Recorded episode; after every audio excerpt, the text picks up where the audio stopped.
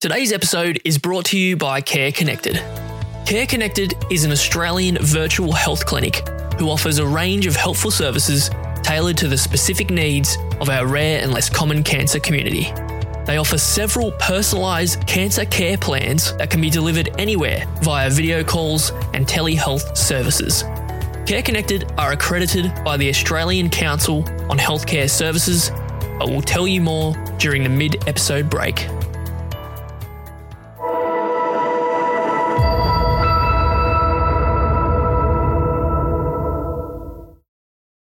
Today, I want to open the episode with two different quotes. You've probably heard them before and dismiss them as cliches, but by the end of the episode, my hope is that you will be able to take a different meaning from both of them. The first is from the ancient Chinese philosopher Lao Tzu, and he said, "Do the difficult things while they are easy, and do the great things while they are small. A journey of a thousand miles must begin with one step." And the second, if you can't fly, then run. If you can't run, then walk. If you can't walk, then crawl. But by all means, keep moving. And that was said by Martin Luther King Junior in April of nineteen sixty. Yeah, so, you know, you, you kind of get in that headspace and you think mm, it's, it's all over. But as we said, we are pretty positive people. And after a weekend of, as I said, just shock and staring at the walls, you know, we probably didn't say two words to each other because you're just in your own mind thinking, you know, how is this happening to us?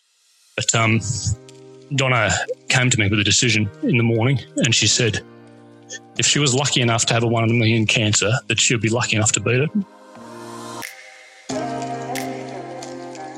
From Rare Cancers Australia, you're listening to Radio Rare, the podcast where we share the stories of those in and around the rare and less common cancer community. I'm James Matthews, and today Doctor Emily will be sitting down with carer Ben Maguire as he shares the dramatic journey of his family when Donna, Ben's wife, was diagnosed with a rare cancer. He recounts from the time of the first biopsy through the ups and downs no one sees coming. You may feel like this story is similar to your own, or like that of someone you care for. And that's exactly the point. We're not just here to help, but sometimes be a simple reminder that while you may be only one person with your cancer, together we are a community of tens of thousands. If you or your caregiver ever need to speak to someone, our specialist cancer navigators are here for you. Reach out on one eight hundred two five seven six hundred or email support at rare cancers dot org dot a u. Hello to all our listeners and thank you for joining us today on Radio Rare. I'm Doctor Emily Isham and with me today, Ben Maguire, caregiver for his wife Donna, who was diagnosed with rare and aggressive adrenocortical carcinoma last year. Good afternoon, Ben. Can you please introduce yourself and tell us briefly a bit about who you are? Yes, how are we going? Um, so yes, um, my name is Ben Maguire. Um, I'm thirty-nine years old. I've got my lovely wife Donna and my little girl Grace. Uh, got a great little family, um, pretty much uh, been enjoying life up until recently. And tell me about what happened early last year, Ben. So early last year, uh, it was February actually in twenty nineteen, uh, Donna came to me and told me that her doctors uh, had discovered a large tumour. At that stage, they thought it was a tumour on her kidney and that it was benign. And it came as a bit of a shock to us both because Donna really had no symptoms that would make her think that anything was wrong with her. So we had a uh, recommendation to go see a specialist that uh, would be able to conduct the surgery. And we ended up meeting a doctor, um, a fantastic doctor actually, uh, by the name of Ni- Nigel Doughlinson, uh, who took the lead for Donna's operation. Initially, it was thought the operation would be to remove the tumour and the kidney. Um, and Nigel was extremely confident. He, he's a very skilled surgeon. So um, we're very confident going into this.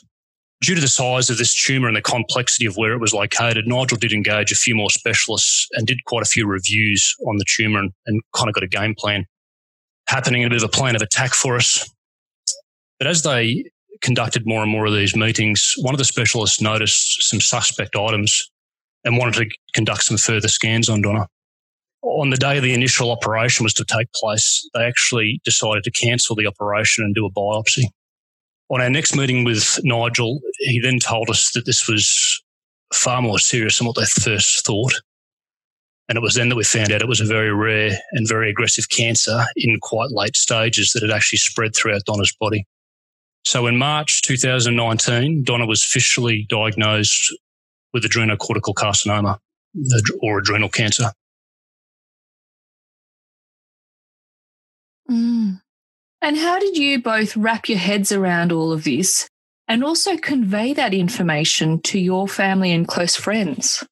Well, to, to start with, we didn't do much. I think we kind of looked at the war for a weekend because it was just so much to take in. I suppose we're pretty much, we're pretty devastated. I, I just remember thinking, you know, this, this isn't really fair. It's not how our life is supposed to end up. I remember thinking the thoughts, you know, the thoughts going through my mind were just, just kind of overwhelming. And um, I often felt a lot of the time I was being very selfish because everything I was worrying about was to do with myself. So, um, you know, here I am worrying about how I'm going to continue to do my job and how I'm going to look after my daughter as well as what Donna does. And, um, yeah, that made me feel really kind of guilty for a, for, for a long time. And, you know, it's bad enough for me. I could only imagine what was going through Donna's mind on how she felt. So,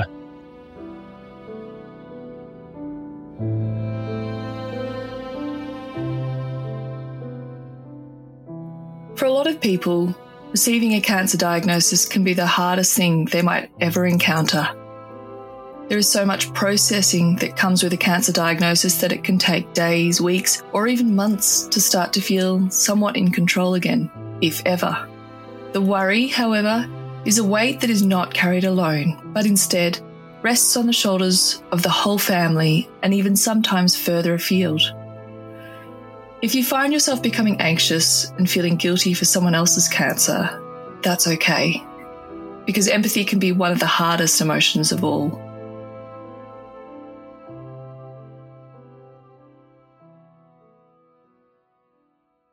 You know, the thought of not being able to see your daughter grow up is pretty, pretty kind of heartbreaking.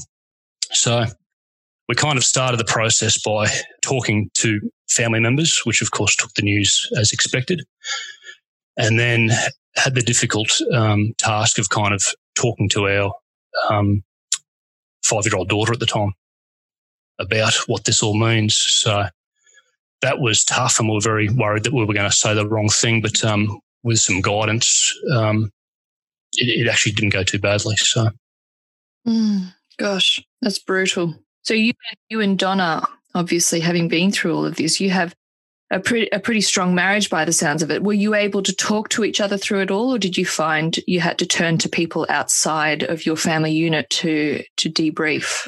I think talking on this kind of level, like we're talking, we did find it really hard because it's if you talk about it, I suppose it's real. So, I think. I think for us, you know, we're we're pretty positive people, but this kind of really kind of beat us down and really made us numb. So it was more about talking about what the next next step was and what we had to do to kind of progress. Mm, yes.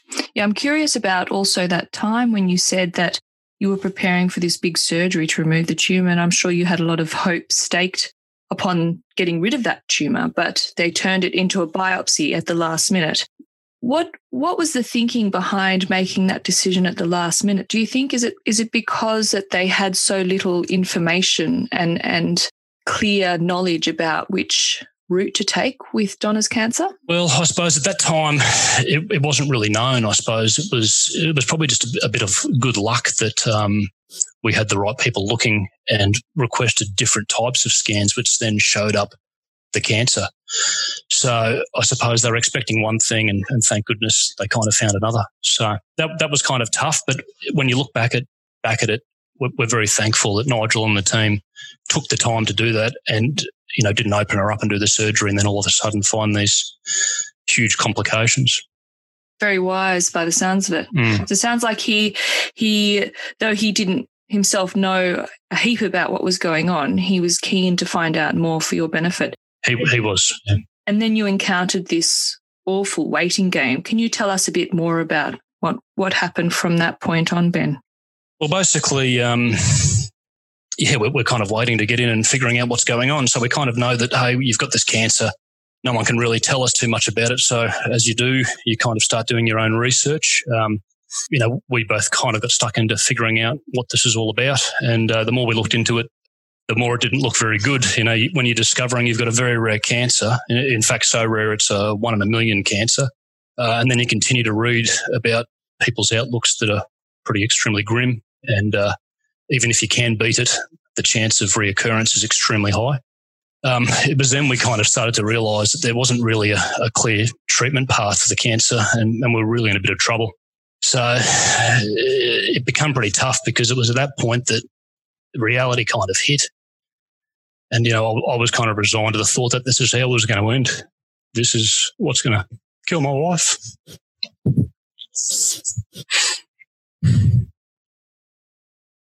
What a devastating thought at the time. Yeah, so, you know, you, you kind of get in that headspace and you think it's, it's all over. But as I said, we are pretty positive people. And after a weekend of, as I said, just shock and staring at the walls, you know, we probably didn't say two words to each other because you're just in your own mind thinking, you know, how is this happening to us? But um, Donna came to me with a decision in the morning and she said, if she was lucky enough to have a one in a million cancer, that she'd be lucky enough to beat it. And that really changed the perspective of how we were thinking and, and really kind of got us in a bit of a game plan to kind of attack this thing. That's an incredibly resilient thought for someone who's encountered such a devastating diagnosis to come up with. That's um. Well, she's pretty tough, so. Sounds like she's quite a fighter. Definitely. So, you know, with that kind of attitude, that really kind of helped us to think, right, okay, well, we're not going to let this beat us. Let, let's get on with it. So, of course, we um, head back to uh, Doctor Nigel uh, Doughlinson and um, and his team, and uh, we, we kind of started to talk to him about what, what's the next step. So, um, he put us in touch with um, another bunch of specialists, and uh, the first kind of plan was we had to go get some radiation done. So, Donna had to get, uh, and it was all quite quick because uh, of the aggressiveness of this cancer and how quickly it spreads. It was it was very much a rush. So off to radiology to get some radiation. Donna had to go. She had ten rounds of radiation back to back, having to go there every single day. And of course, we were warned how tough that'll be for Donna to, to get through. But um, she's tough. She coped with that really, really well and got through that really well. Once she got through the um, radiation, it was time, finally, finally time. Um, in April two thousand nineteen to get Donna into surgery. Once again, we sit down with Nigel and he explained all the risks, risks you know, the, the, the tumour, the adrenal gland, the kidney. Uh, he believed they all had to come out. Uh, they were certainly worried about the spleen and the liver. And there was a risk that uh, a part of Donna's diaphragm would actually have to come out as well, just, just due to the size of this tumour, how it was crushing and putting pressure on other organs in her body. They were very worried that it may have fused some of this, these organs together. If if this was to happen, he was saying there was a very high chance of complications. With that in mind, still very positive. We've got the right team behind us. Um, you know, the surgery, we jumped into surgery and the surgery took six hours and I, I didn't realise how long six hours was until you're sitting in a hospital waiting room watching one of those digital displays, watching your wife move around a hospital. And, uh, of course, just anxiously sitting there waiting for the phone call from Nigel uh, to tell me that the surgery had been completed and what the outcome was. So when I finally got that call, you know, you're just you're just holding your breath, just waiting to hear what he, what he's going to say. And of course, very thankfully, the surgery was very successful, and it actually went better than what they expected. So they only had to remove the tumour, of course, the adrenal gland and the kidney, and a very small part of a spleen. The rest survived. So in the end, they pulled out a three and a half kilo, twenty centimetre tumour. Oh my goodness, that's the equivalent of a newborn baby. Yep, yep. It was um, it was pretty amazing, pretty amazing. And of course, after that, you just feel so relieved that it was like a milestone. We've made it through this major surgery and such a big part of Donna's treatment. But of course, you're very quickly reminded then that this was just the beginning, and and Donna uh, had a very long road ahead of her. Yes, you kind of you kind of look back at at cancer sometimes, the road you've come, and I'm sure a lot of, of people living with cancer can relate to this, and you have your hopes just focused on the one test, and then that test comes and you get the results, and then you realise there's there's something else to focus on. It's a, it's a much bigger picture than just the one. But at the same time, you kind of need those little victories in between. You know, you need those little little targets to focus on during the course of it. Otherwise, it's just too overwhelming to look at the long-term goal all in one sometimes, isn't it? Yeah, one hundred percent. Like uh, g- getting through that and what we thought was going to be, you know, one of the hardest parts of this, um, you really, we really come out of it really positive, and we really come out of it even more determined that, hey, we've gotten through this. Now, now we've got to start working on what the next part of it is, and that's, of course, treating the remaining cancer. So Donna had a pretty long recovery. The time then was to try to find an oncologist or a cancer specialist that specialised in this kind of stuff. How naive we were, but uh, we thought we're going to find the best person. We're going to find the best person to um, help us fight this. We, you know, we've already had great surgeons with that. We want to find the next best people. So during Donna's recovery period, we, we made a lot of calls to an oncologist that we were recommended. Uh, they said, you've got to go to this person. They're the best. So we thought we'll get onto them, and, and we've got a bit of a jump start into getting a treatment plan together. So we're pretty um, keen to kind of get the plan together and, and get it going. But of course, because of how rare this cancer is, we were told that they had to consult with other people and they'll come back to us once they knew how to proceed. And, you know, th- through this period, we did not once get a phone call from them. We would follow up and follow up and it would be the same conversation. Oh, nothing's progressed. We're still looking. Uh, you know, it's it's not as easy as what you think. And uh, it kind of dawned on us that it was just too hard for this particular team of people and they just didn't know what to do. So the frustrating part of that is because of the inaction of this oncologist, we wasted five weeks of valuable planning time. How we could have wasted five weeks when we're dealing with such an aggressive cancer was just beyond me. It just it just really infuriated us and kind of pushed us back another couple of steps. So we went back to uh, the most helpful person throughout this, which was uh, Doctor Nigel, and uh, and said, mate, we need your help again. We, we really need to find someone that's, that's, that's going to help us. So we ended up getting another recommendation and booked in to see them. Um, and we were really anxious, of course, to finally get a, an action plan moving forward. So it's, it's now like May twenty nineteen and we're preparing to meet a, a senior oncologist. I've got my notepad out there. I've been given all this advice, you know, make sure you write everything down. So I've got my notepad out. I'm ready to take a million notes. Um, and we're really focused on on what we're going to do and how we can beat this thing. But um, unfortunately, this meeting did not go to our expectation as well. After waiting for a long time as you're doing these things, you finally get into the room with the oncologists and their support staff. And probably the hardest thing through all this is when you're met with a lot of, uh, you know, I'm really sorry, and they've got that really sad look like, you know, you're in trouble. That really makes it hard when you're looking for help and you're met with those kind of those kind of looks and those kind of um, gestures. The oncologist finally came into the room and talks about how rare the cancer is that Donna has.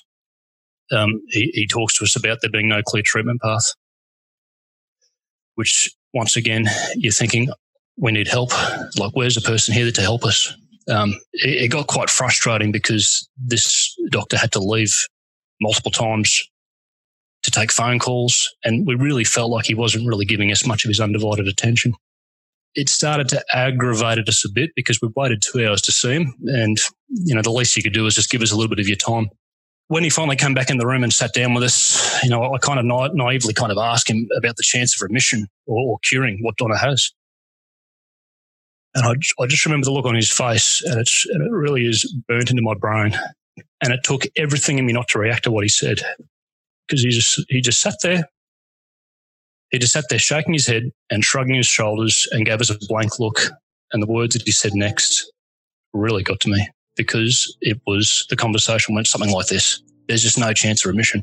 There's no cure. There's no clear treatment path. If you really want to, we could start you on chemo. But all that's going to do is give Donna a poor quality of life until the inevitable happens. He, he sent us off and uh, said, just go away and have a think about what you want to do. Uh, go get your affairs in order and schedule another, another appointment. While it's good to listen to your doctor and to follow their advice, you don't have to accept the words of just one practitioner. If something doesn't feel right for you, ask for more tests, ask for a second opinion. Sometimes it can be the most valuable thing to do.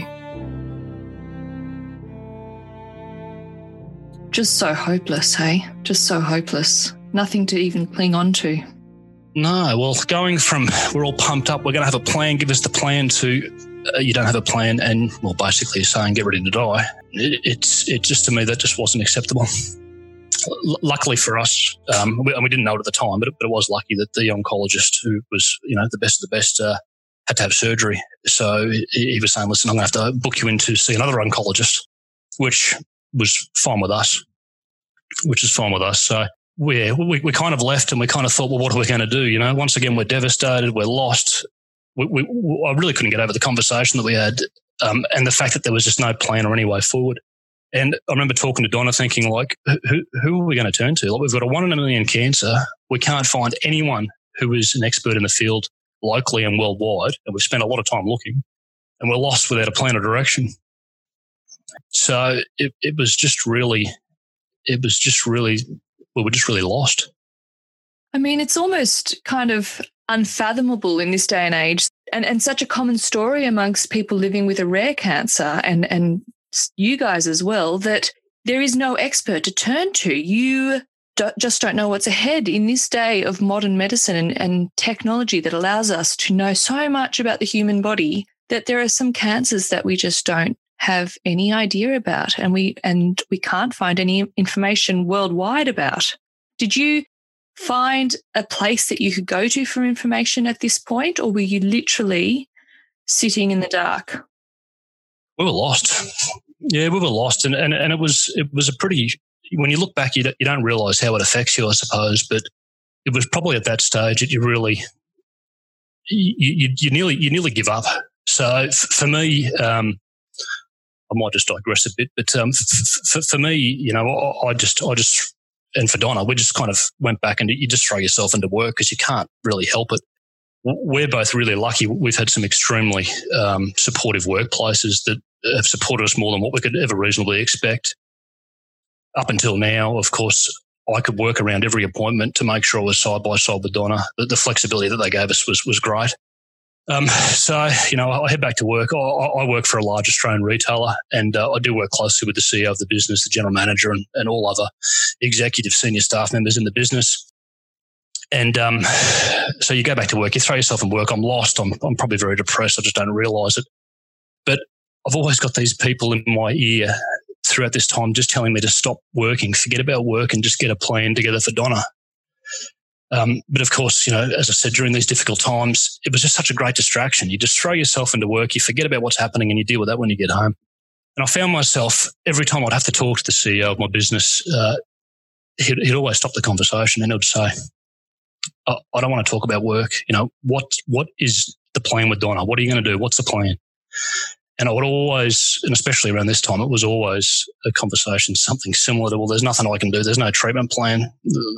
It's hopeless. There's nothing we can do. And I was a bit resigned to that fact. So I would always find myself in a bit of an argument with the C E O because he, he would get very animated with me and tell me that I can't give up and I, I, I've got to look everywhere. I've got to talk to everyone. I've got to find a plan. I've got to do whatever it takes. And every conversation would always end in him telling me to forget about work and treat Donna's disease as if it was a work project and to come up with a plan.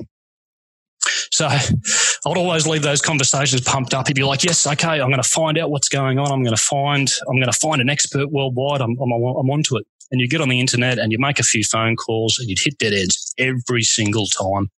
And then all of a sudden you're back to reality. There's no treatment and and we're actually in a lot of trouble.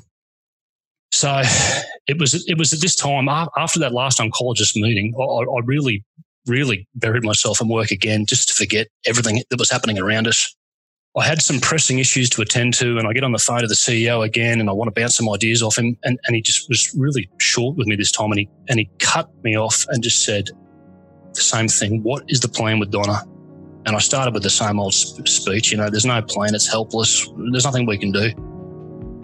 And he got pretty short and pretty animated, I will call it. And he said to me, that's it. I'm absolutely sick of this. You're fired. Ben Maguire's journey continues after some words from our partner, Care Connected, and from our very own patient support team. And we jumped back on a plane and we went to um, Sydney to meet uh, Professor Bruce Robinson uh, uh, that uh, Rare Cancers Australia had recommended to us, and we headed to the North Shore Hospital and uh, we're waiting in the office to see Bruce, and I'm I'm kind of I'm a bit cynical, I suppose. I'm just thinking this guy will surely be like the rest of them. I'm kind of setting myself up for a bit of disappointment. But uh, little did I know that we're about to find another team member in Donna's A team.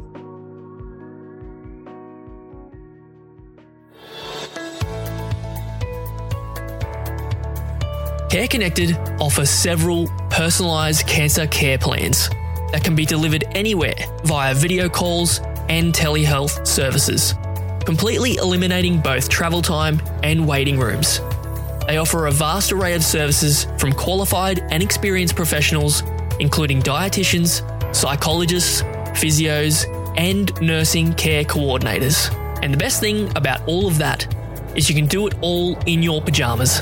And they don't mind at all.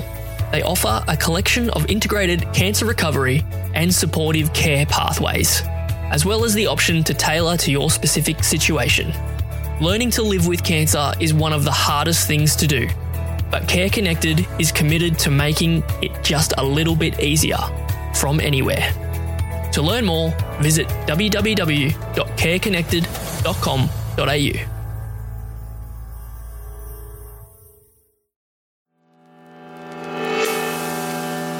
Patient support team know that a rare cancer journey is different. We understand it can be hard to find good information, difficult to connect with others in a similar situation, and that you might need someone to chat to about everything that's going on. We are here to listen. We understand Rare, and you are not alone. Contact our patient support team on one eight hundred two five seven six hundred.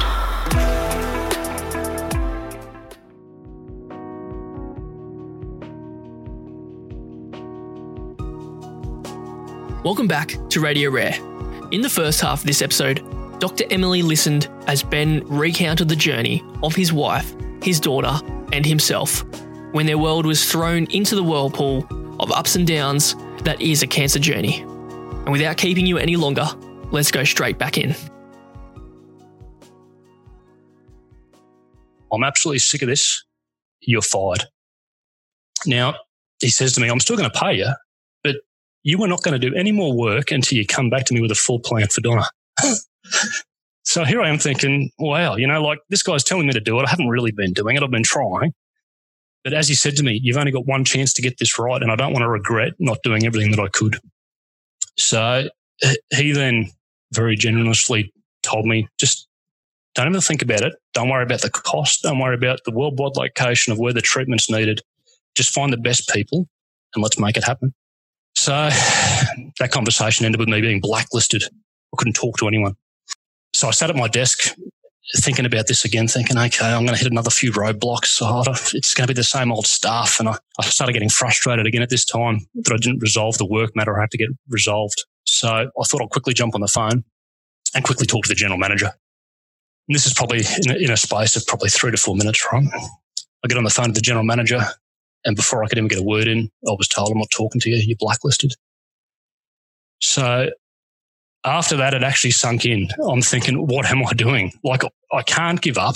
I've got to have a plan. We've only got one choice. Like this, my C E O's right. I've only got one chance. I've got to get my, I've got to get everything together and make something happen. It, it was a really huge wake-up call for me, and it really probably dragged me out of this helpless slumber that we've been in. Wow, that's um pretty strong collective action at your work, but sounds like it was just the action that was needed at the time. Without that push, we wouldn't have really got stuck into it, because you trust the professionals, you trust the people, and they're telling you that it's hopeless. So unfortunately, you probably believe it. But uh, after this, we really got back into forming a plan. I went back to work and told Donna that I'd been fired and, you know, all the funny stuff. You know, uh, the, the C E O is going to help us Um, get through this, and uh, and and we've got to get a plan. So um, the focus was back on, the positivity was back, and we were really convinced that we're not going to let this beat us. So we fast forward a bit to June twenty nineteen. Um, we're heading back to see the replacement oncologist. Now, we met uh, Doctor Anita Suda at that stage, and to be honest, we weren't really expecting much. But when we finally got a chance to sit down and speak to her, we were actually pleasantly surprised to be greeted with a plan. She took, she actually gave us a lot of her time, which was very, very nice. She explained that whilst the outcome wasn't very good, uh, we, we were just going to throw everything at it. We we're going to give it a go and see what we can do. She was not sure if what she had planned for us would have any effect, but she was happy to help us. And it just felt like a breath of fresh air. You know, like finally we have someone that wants to work with us. It was at that time that uh, uh, Doctor Anita Suda also enlisted an endocrinologist, Doctor Penny Borsky, that also amazingly shared the attitude that, hey, we're all in this together. We're going to fight this and we're going to go as hard as we can. So with Nigel, Anita and Penny, we kind of sat back and we thought, hey, we've got our A-team now. We've got an A-team that is, is really going to work with us to start fighting this cancer. So the chemo started and, and Doctor Suda decided that Donna would be put on some pretty intensive chemo, as you can imagine. They basically threw everything at her. So they gave her all variants of chemo. And, and once again, it was back-to-back treatments. It was four days in a row. Donna would be dosed up with chemo from four hours a day. Um, well, sorry, up to four hours a day, plus steroids and fluids, resulting in, you know, uh, full days in a hospital ward. So it was it was pretty long days for poor Donna in there. The endocrinologist, uh, Doctor Wolski, started a treatment of a drug called mitotane uh, to also help uh, attack the cancer, which which is something to do with um, the uh, adrenal gland levels and all the rest of that stuff. So we were kind of on our way. Uh, it was during this time that we were researching and talking to everyone that we could. Uh, Donna was on Facebook uh, and, and actually managed to find some support groups for her particular cancer around the world, and started to get suggestions and thoughts and ideas from from people everywhere. Uh, Donna found some people actually in these groups that actually had the exact same disease and were still alive one, two, three, and even up to twenty years later. So uh, that gives you a lot of hope when all of a sudden you're talking to other people that have been through what you've been through and that they're still alive. We kept pushing forward. Um, the C E O of, of my company was was really good. He he stopped what he was doing as well and started reaching out to contacts worldwide. So we talked to people in America, Korea, Europe. We we looked at every treatment plan. We would spend nights reading through endless documents and treatment documents and studies. And then it was at this point that Donna come across Rare Cancers Australia. So, so, so out of all this, out of all this research, after we spoke, spoke to uh, Rare Cancers Australia, um, we actually come up with some really good recommendations. So, Rare Cancers recommended Professor uh, Bruce, Bruce Robinson, who, who's located in Sydney, uh, that was well educated on the area of uh, Donna's illness, which we kind of took with a grain of salt because you think, well, we can't find anyone that's uh, a bit of an expert. Oh, I doubt this guy is. And then uh, through a contact of our C- of, of my C E O, we had an invitation to attend an immunotherapy trial at the Olivia Newton-John Clinic in Melbourne.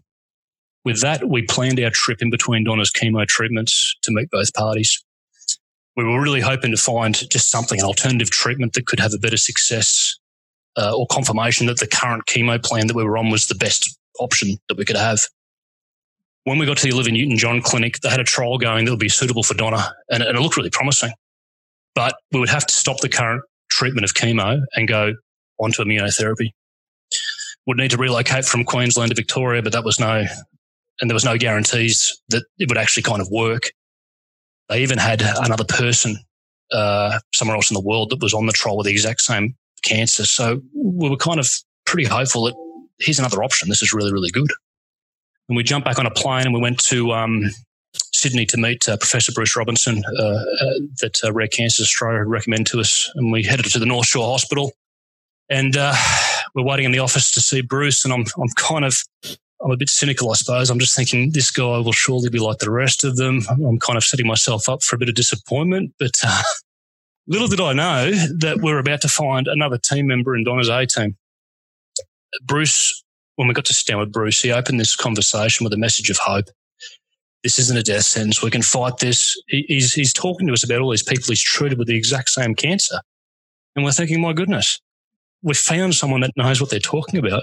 So it, it wasn't a rushed conversation. He um, he gave us um, undivided attention, a heap of his time. He answered, like we had long pages of questions, and he patiently sat there and answered all of them, giving us options and, and data and alternative treatments and everything else in between. He answered all the questions that no one else could or was willing to answer for us.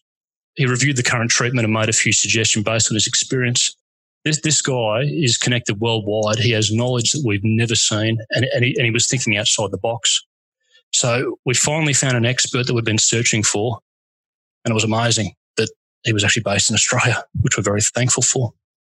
That must have given you and Donna so much hope and, and just affirmed the positive mindset that you'd kind of developed over the previous few weeks, meeting that new oncologist and, and starting chemo.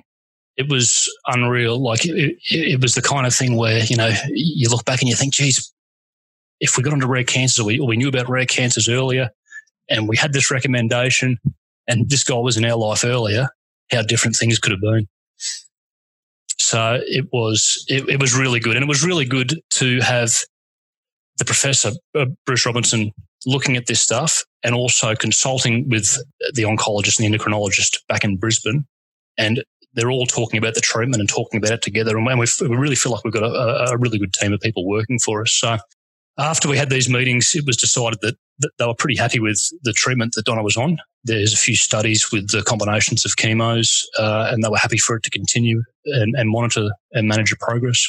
So off we went, and Donna faced the onslaught of the chemo, and uh, we started getting some good news.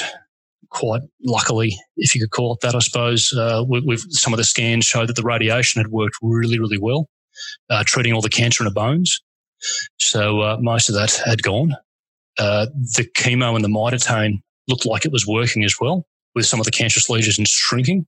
And uh, we're pretty pretty chuffed with that. It was pretty amazing. So, you know, you've got to kind of keep positive, but you, you're also wondering what's going to happen next, I suppose. So that treatment Donna had, the chemo and the mitotane, uh, are, are very, very tough and rough treatments. But as per usual, Donna really kept the positive frame of mind and just worked through it.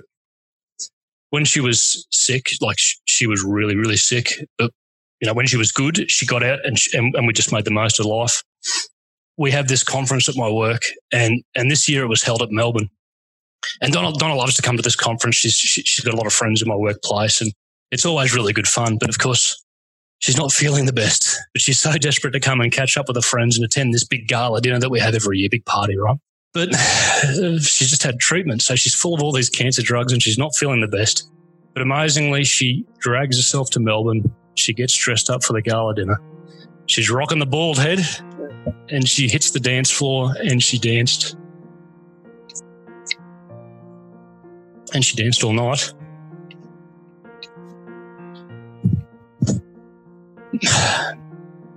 I was so proud and inspired of how strong she's been through the whole situation. It's just amazing. Mm. Mm.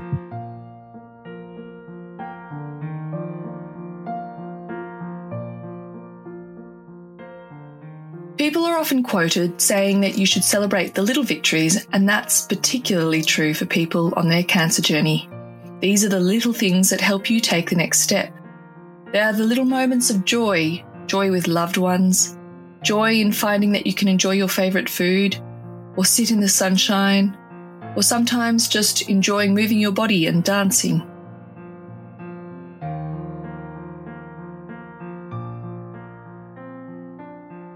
You okay? No, no, I'm fine. I'm fine. Okay. I'm fine. It's it's it's just hard mm. reliv- reliving all this stuff, but um, mm. I'm fine. So in November twenty nineteen, it was, we got to the end of a treatment. So it had been pretty successful. Everyone was pretty happy. We were we were hoping that it was going to continue as, you know, the drugs work through the body and do what they've got to do. We're, we're hoping it was going to be right, but she'd, she'd actually reached, they'd given her so much of this, the chemo drugs that she'd reached her lifetime limit of one of the main chemo drugs that she'd been having. So everyone's kind of agreed that, Bean, you've had a pretty rough uh, February to November. We're going to give you a bit of time off, and uh, we're going to have a look at this after Christmas, which it was a little bit scary because you think, you know, it's an aggressive cancer, just keep throwing everything you can at us, at it. But um, I think at that stage, we really needed a bit of time. We really needed to kind of reset ourselves. So actually, uh, early, early on when Donna was diagnosed, w- we decided to try and make the most out of the time that, you know, we, we, we've got left. So I had this great idea. I love making lists. I, I thought, I'm going to get a whiteboard and I'm going to hang it up in the kitchen where, you know, you can't ignore it. It's always there. And on this whiteboard between Donna, myself and my daughter, uh, we're going to make a list of all the things we want to do. Like just, we'll just make sure that any time Donna's feeling well enough, we'll, we'll, we'll get out there and, and just do something. So that was pretty good fun because you're thinking about what you want to do, and we kept updating it and making a, a focus on on doing these things and enjoying our time together when, when, when Donna was good enough to kind of leave the house. And I set Donna a challenge to start with. I said, Donna, like, I, I want you to put your one big wish on there, like put, put something on there that you would think you'd, you'd never be able to do. And she thought about it for ages, and I thought that, you know, maybe she wasn't too keen to do it. Um, but I woke up one morning and walked downstairs, and the space on that board was filled in. She had Donna's big wish, and that was she wanted to go to uh, Lapland and take our daughter to Santa's Village in the North Pole. And it's funny because Donna's always dreamt of having a white Christmas, but of course, living in Queensland, you don't really have much of a chance of that. Now, that had sat on the board since probably March, April, and we're kind of thinking that's not really going to happen. But here we are, all of a sudden, it's Christmas time. We've got a month off treatment. So we frantically, with no time, started to piece together Donna's big trip to kind of make her wish come true. And and once again, thanks to the generosity of my C E O, um, we, we were ready to leave with in very short notice and managed to be able to do everything that we wanted to do. Big challenges though with that, of course, because you've got a very sick person traveling um, overseas who takes a lot of uh, drugs, I suppose. So we had to go and stock up on a month's worth of drugs for her, and uh, she's got a huge bag full of all the tablets and stuff we uh, needed to take for her. Um, travel insurance is interesting. I think travel insurance costs more than the trip. Once again, luckily for us, Professor Robinson uh, is so connected worldwide that he put people on standby for us in the places we were going. If Donna needed help, we, we could get the right people no matter where we were in the world. So very luckily, we managed to take a month off to go to Santa's Village, to go around the North Pole, to have the White Christmas. We did Europe. We did New Year's in London. We caught up with friends uh, that lived in Amsterdam we haven't seen for years and years. And uh, amazingly, we managed to tick off Uh, her big wish, that wish list on the whiteboard, and having something to look forward to. Oh, I really think that helped us maintain that positive mindset. I would have made ama- amazing memories for your daughter as well, with both of you. Yeah, that was kind of the plan. Like, you know, it's it's hard to kind of tell your daughter, pay attention, Grace. Uh, like, you know, pay attention, get off the phone, spend as much time as you can with your mum, because, you know, this could be the last time trip or memory you're going to have with her. So that was tough, and we're very thankful that we got to do that. Mm. Mm, a nice break, I'm sure, from the reality of hospital and chemo and the focus on cancer, although she still had to take her medications over there. Yeah, well, it's like that, isn't it? You have a great holiday, you get back, and then I suppose we get back into Australia and all of a sudden reality kicks back, doctor's appointments, scans, it's all, it's all coming back again. So, um, yeah, that was good, but it was also good because we're very anxious to see what's kind of happened. So um, we get back. Doctor Suda's uh, actually now on uh, was on maternity leave at the time, and we had to see another oncologist to re- review the latest scan. So we were a little bit disappointed um, that we couldn't see Doctor Suda, but of course she's off to have a baby, so we're very happy for her on that. So off we go uh, to see the replacement oncologist, and uh, as Donna calls it, uh, you get the scan anxiety. Uh, it's always high. Um, and, of course, it was compounded with just the thought that, well, we haven't had any treatment for a couple of months. There's been no chemo, and is it going to be growing? What's going to happen? So we're sitting down with this oncologist, and uh, they sit down to review the latest scan. And uh, she sits down and she, she reads through the documents and uh, turns around and tells us, uh, I've got some good news. All the cancer in Donna's body is gone.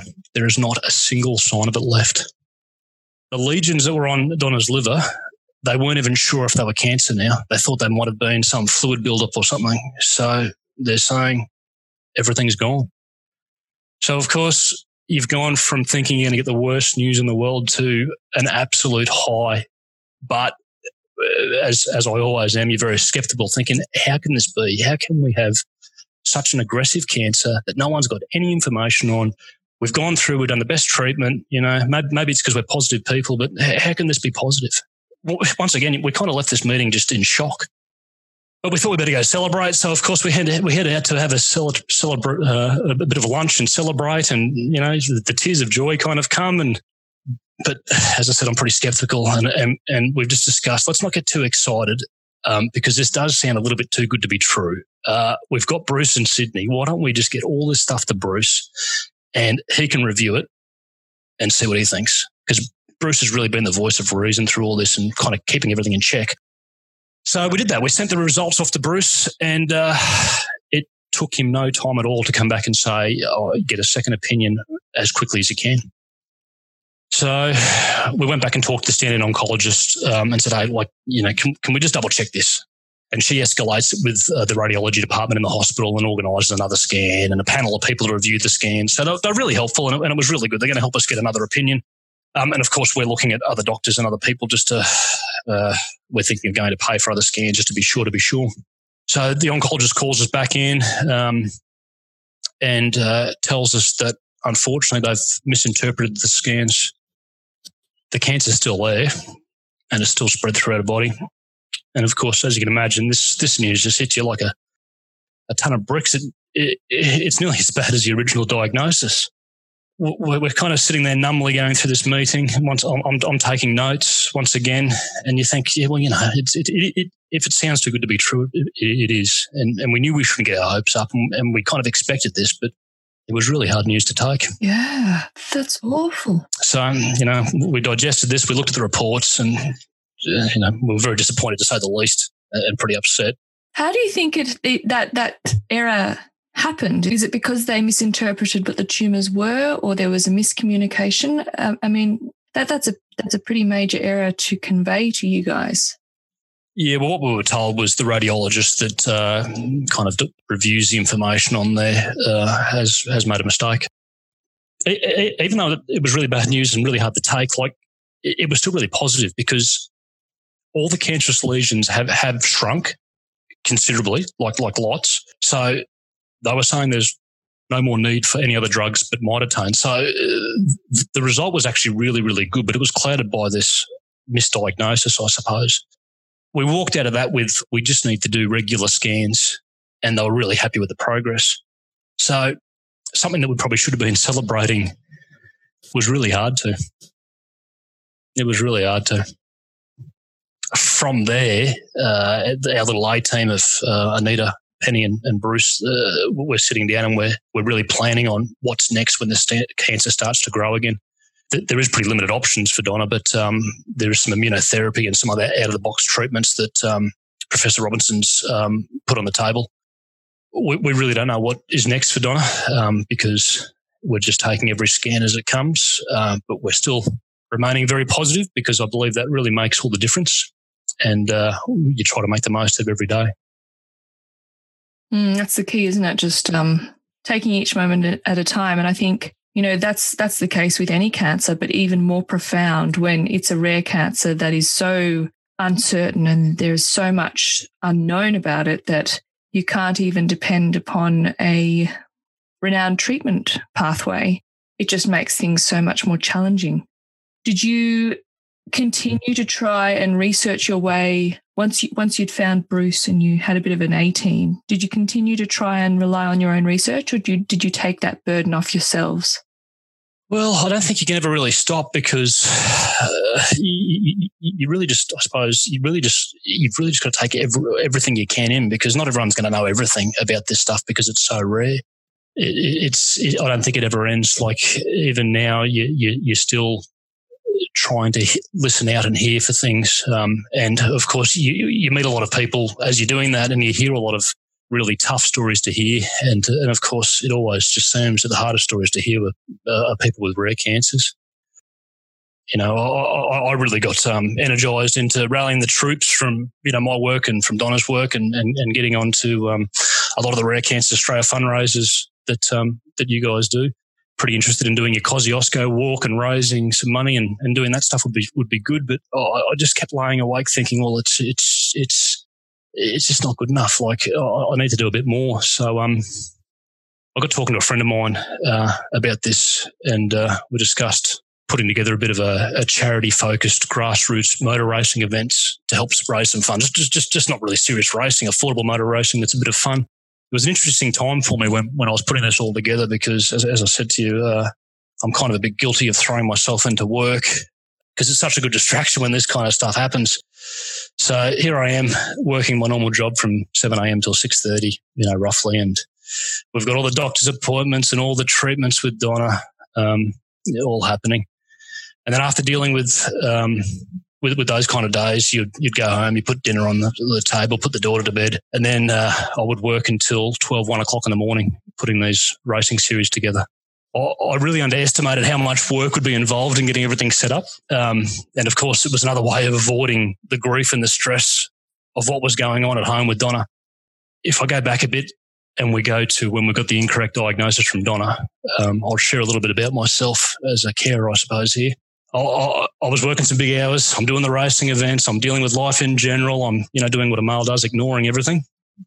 And uh, I started um, waking up, noticing I've got a pretty tight pain in my chest, but I did the pretty. I did a pretty good job of ignoring it. I just thought, oh, I'll pull a muscle; it'll go away; it'll be right.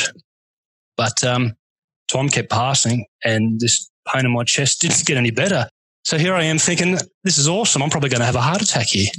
So I reluctantly jump in the car and head to the doctor's, and all of a sudden, of course, I'm, I'm concerned for me rather than being concerned for Donna. All of a sudden, here I am concerned about my health and my own morality, and uh, thinking, well, geez, if I'm in trouble here, who's going to be around for our daughter in the, in, in the long run? So I head to the doctor, get myself a blood test and, you know, all the heart checks and the full physical. And the results come back and I'm pretty confused because he says, I'm okay. And I'm thinking, well, I can't be okay because I must be having a heart attack or something here. And the doctor starts talking to me and uh, says, you know, what's been happening in your life? And uh, he says, you probably need to go see a psychologist. To which, you know, I kind of scoff at, you know, I'm, I'm, I'm okay. But I do think hmm, that's a bit funny because a good friend of mine, uh, unfortunately, has been dealing with his wife's rare cancer and her very tragic and sudden passing. And they'd been telling me week in, week out, go to a psychologist. You need to go. It's, it's, it's worked for me so well. Maybe it's the male thing again. I've been brushing it off and making empty promises. Yeah, yeah, I'll, I'll go do it. I'll go do it. So after the doctors told me this and my friend's been telling me this for some time, I thought I probably should go and see a psychologist. So I booked my first appointment and I was pretty convinced it was a waste of time. As I've said to you, I'm a pretty sceptical kind of fella. But uh, guess what? Amazingly, it wasn't. I learned a lot, actually. It, it turns out that my journey of being a carer for Donna, always trying to have control of what's occurring, ignoring my grief and emotion uh, had me with a bad case of anxiety, which I don't even know what anxiety did to you, but apparently it gives you a pain in the chest in some instances. So I had a couple of sessions with um, the psychologist and uh, amazingly, uh, the pain in my chest is gone. I'm learning a lot about myself for the first time since Donna's diagnosis, and I'm thinking about me, which normally you feel very guilty about in these situations, but all of a sudden I'm not solely focusing on what I need to do for her. And um if I can recommend anyone going through this, I, I really should have done that earlier. Uh, all carers should get some support because you throw yourself into being the rock, making the plans, making sure everything happens how it should, and it takes its toll. Mm, that's a really good point. Actually, they're all good points. Thank you for those reminders. Your initiative, these motor events, are such a wonderful, wonderful idea. Tell me a bit more about them and what you're doing in the lead up to them. Basically, we're doing a bit of endurance racing, so you can get in a cheap car, you can grab a bunch of mates because it's team racing, so you, you do it with two to three to four people, and uh, you go and try to make your car survive around a track for four hours, seven hours, fourteen hours. So, uh, and then, of course, uh, as the guys are building their cars, they're doing some of their own initial fundraising. Plan is to uh, get some money together and uh, help support your patient care programs. Brilliant. Well, Ben, thank you so, so much for putting the time aside today. No, thank you. I think it's been probably a good bit of therapy for me to get it all out too. So thanks for your time. And with that, we are at the end of the episode. Thank you so much to you all for listening today. And if you enjoyed it, leave us a review on iTunes, please. If you'd like to learn more about charity motor racing, there'll be a link in the description. I'm Doctor Emily Isham, and I'll catch you next time. In your own journey, you may find something similar. You may find triumphs in the little victories that mean more than words can explain, all the way down to feeling like you have just gone ten rounds and getting back up is tough. These are all part of the experience, And if you take anything away from this episode, remember that time passes and things get better. You just have to keep moving. And as they say, a journey of a thousand miles must begin with one step. Next week, Doctor Emily will be taking it back to where it all began, alongside R C A's own Richard Vines, as the pair bring Season one of Radio Rare to an end. I've been James Matthews, you are not alone, and we are the Rare Cancer Community. Bye for now. We, we have a, a lovely story about uh, a father and a son walking along a beach, and they come round the corner and there's about ten thousand starfish stranded on the beach, and the little boy goes up to the first starfish that he sees and he picks it up and he throws it back in the water, and then he picks up another one and then he picks up another one, and the father says, "There's too many, you can't make a difference." And the little boy turns around and picks up another one and throws him back in the water and says, "I made a difference to that one." And mm. and that's very much our, our philosophy. Radio Rare is produced in-house at Rare Cancers Australia and is hosted by Doctor Emily Isham and me, James Matthews. Narrative writing and mixing of today's episode by Alexander Smith. Reporting by Doctor Emily Isham. We are edited by Christine Coben and myself, and our episode music is from Audioblocks. You can listen to all of our episodes for free on our website, and you can also find us on iTunes, Spotify and Google Podcasts. Simply search Rare Cancers Australia and click the subscribe or follow button at the top of the page. You can also follow us on Facebook, Twitter, Instagram and LinkedIn to keep up to date with written stories from patients, carers, and information regarding rare cancers. Thank you for listening. We'll be back shortly with our next episode.